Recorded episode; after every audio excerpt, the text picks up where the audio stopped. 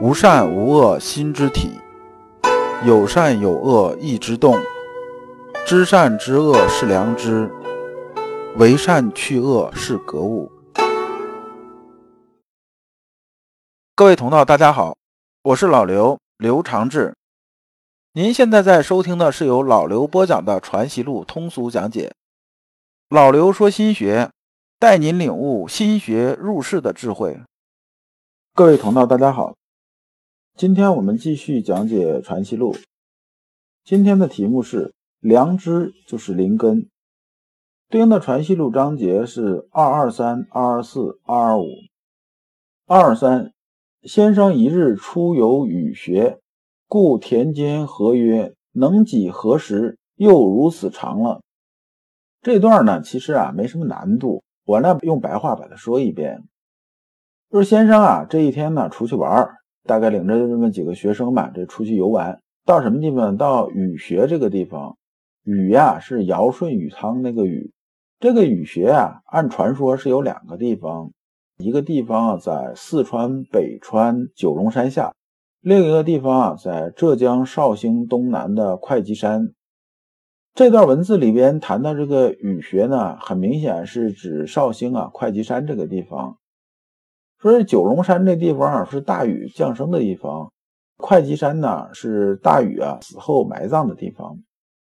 那么大家在外面走的时候啊，就看见路边的庄稼地，明显这先生不是第一次来，可能有了段时间了，然后就感慨了一下，说呀。你看，一段时间不来，庄稼都长这么高了。那么旁边有这么个人呢，叫范兆期。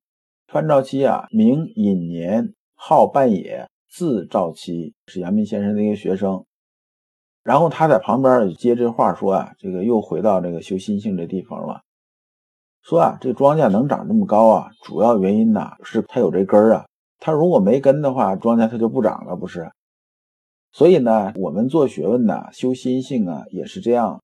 只要我们这个种子发出来的根呢，这根正，那么呢，慢慢来，这个也就是长快长慢的问题，它肯定是往上涨吧。先生啊，接这话茬说啊，人呐本来就是有根的，这根是什么呢？根呢就是我们心体里这个良知啊。我们从一生下来，这个良知就在我们心体里边，它在里边呢就能生生不息。这个就是让我们呢真正人生充盈起来的东西。只是呢，很多人呢，由于被私欲所拖累啊，就是经常有这个贪嗔好恶攀附到上面，这个根呢，它就生发不出来了。就像什么？就像我们种一个种子在地上，对吧？这种子啊是发芽了，没错，也长出点根儿，但上边总是压着这种石头，这个始终找不着地方出来，就被压住了。那么关于良知这个事情啊，咱们以前也讲过很多次了。这里边我再说一下，我们打个比方啊，比如说我们心体就是一个容器，比如说就是一瓶子吧。那良知是什么呢？良知啊，就是瓶子里面装这个纯净水，就是水的成分，别啥也没有。那么我们先天一生下来的时候吧，我们的心体是有的，就这个瓶子是有的。这里水有没有呢？这水也有。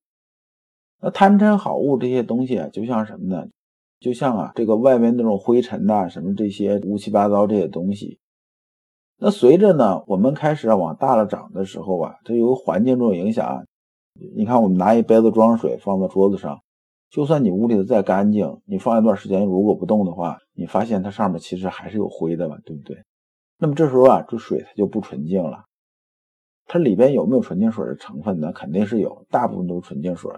但这纯净水啊，和这个里边有杂质的水啊，它不是一个意思。纯净水啊，你喝了是没有问题的，但你不知道它里边掺的杂质是什么，它就变成污水了。那你怎么喝呀？对不对？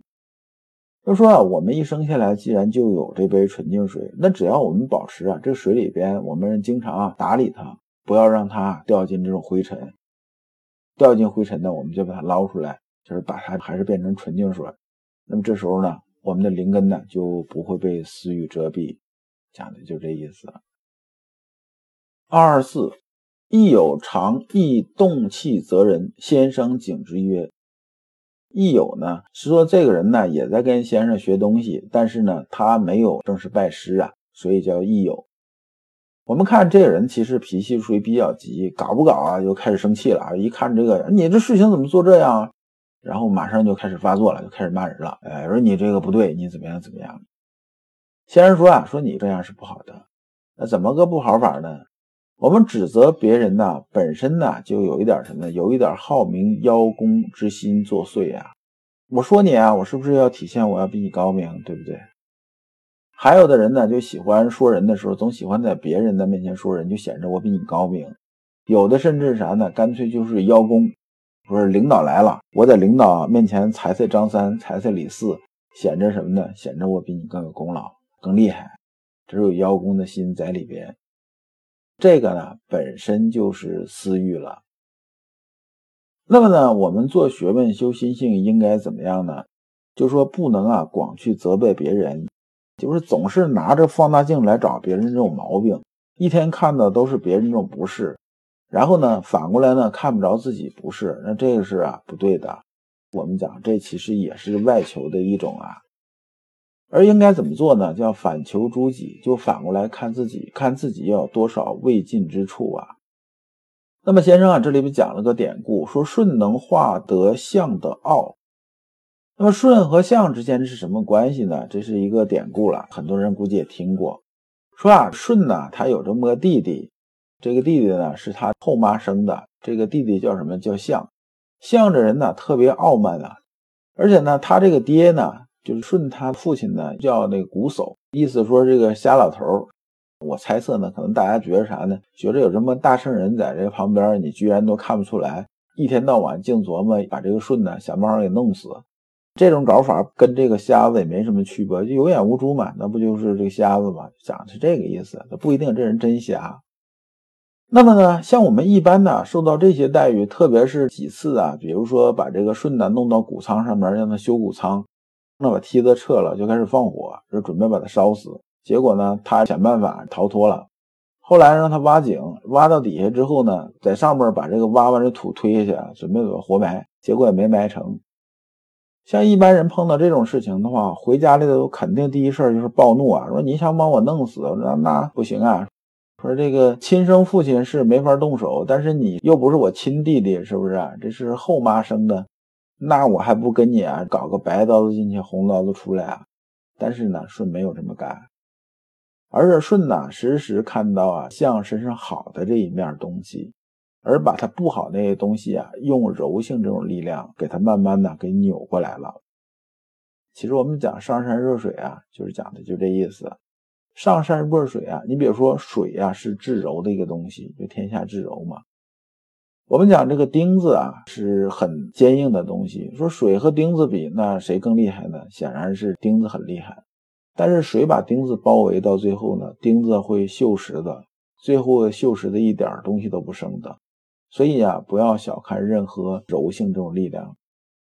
那如果刚开始啊，舜呢就盯着他不好这东西看呢，就说你看你又贪心又怎么样怎么样，又这个很恶毒又如何如何。那最后大家的结果不就是白刀进去，红刀子出来吗？靠这种事情来解决问题啊，那就谈不上什么感化的事儿。那么这里边有句话呢，叫什么呢？叫不见相的不是。这句话的意思是说呢，你不能从表面做功夫，而得是从啊根本上下功夫。那么关于啊，像舜呢，把这个相感化，明显啊就是一种大智慧的这种事情。那么智慧的事情啊，一般是怎么一个操作呢？哎，我就借用啊佛家的这么三个字，叫戒定慧这么个顺序。戒呢是说呢，刚开始啊，我们给自己啊定一些规矩，我们按照这规矩来持戒，就是来做这件事情。但是呢，人性这个里边来讲是这样子的，我们意识和行为不统一的时候呢，我们心里是很难受。如果呢，我们先把行为调整过来的时候呢，我们的意识啊逐渐就会跟过来。当这个意识和行为开始统一的时候呢，这就是到定这个层面了，就是从戒到定了。那么到这定这个层面之后呢，再呀往里头渗，因为你就得知道这个行为啊和意识统一，然后不断你就开始思索，开始践行，践行到一定程度的时候啊，回头再去看，这就是会。这智慧咱们以前讲过很多次了，它就是什么呢？就是一个我们应对人情事变的时候啊，应变的这种功夫，把这个事情看得很通透，是文化也好，人性也好，看得很通透。在这个层面呢，尽量啊引出人性中光明啊好的一面的东西，而不要勾引出人性里边丑恶、阴暗、恶层面那个东西。那么这个就是慧。呃，这里边呢，老刘也说一下人性的一个晦涩点，就是说人性有些事情是不能点破的，一旦点破，马上转向相反这种方向。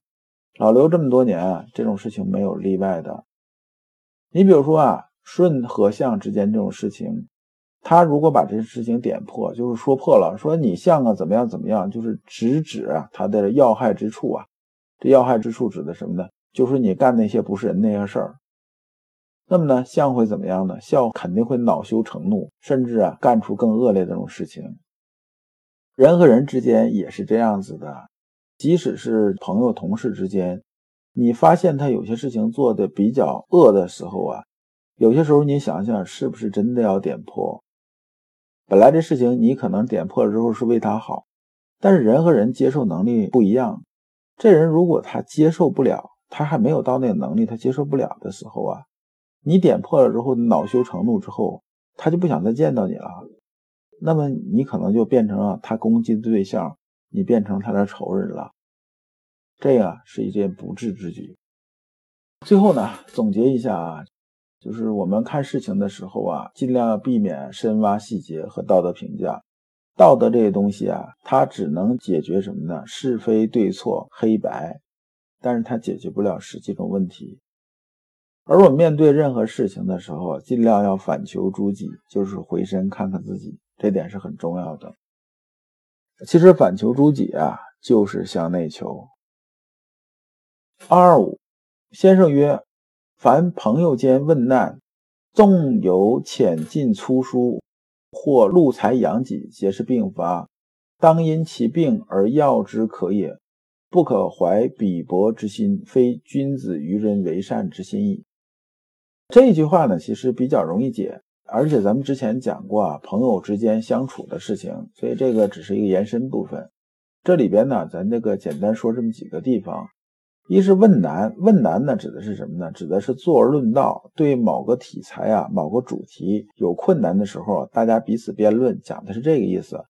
问难和难问不是一码事儿，难问就是刁难人了，我故意刁难你。那么先生说呀。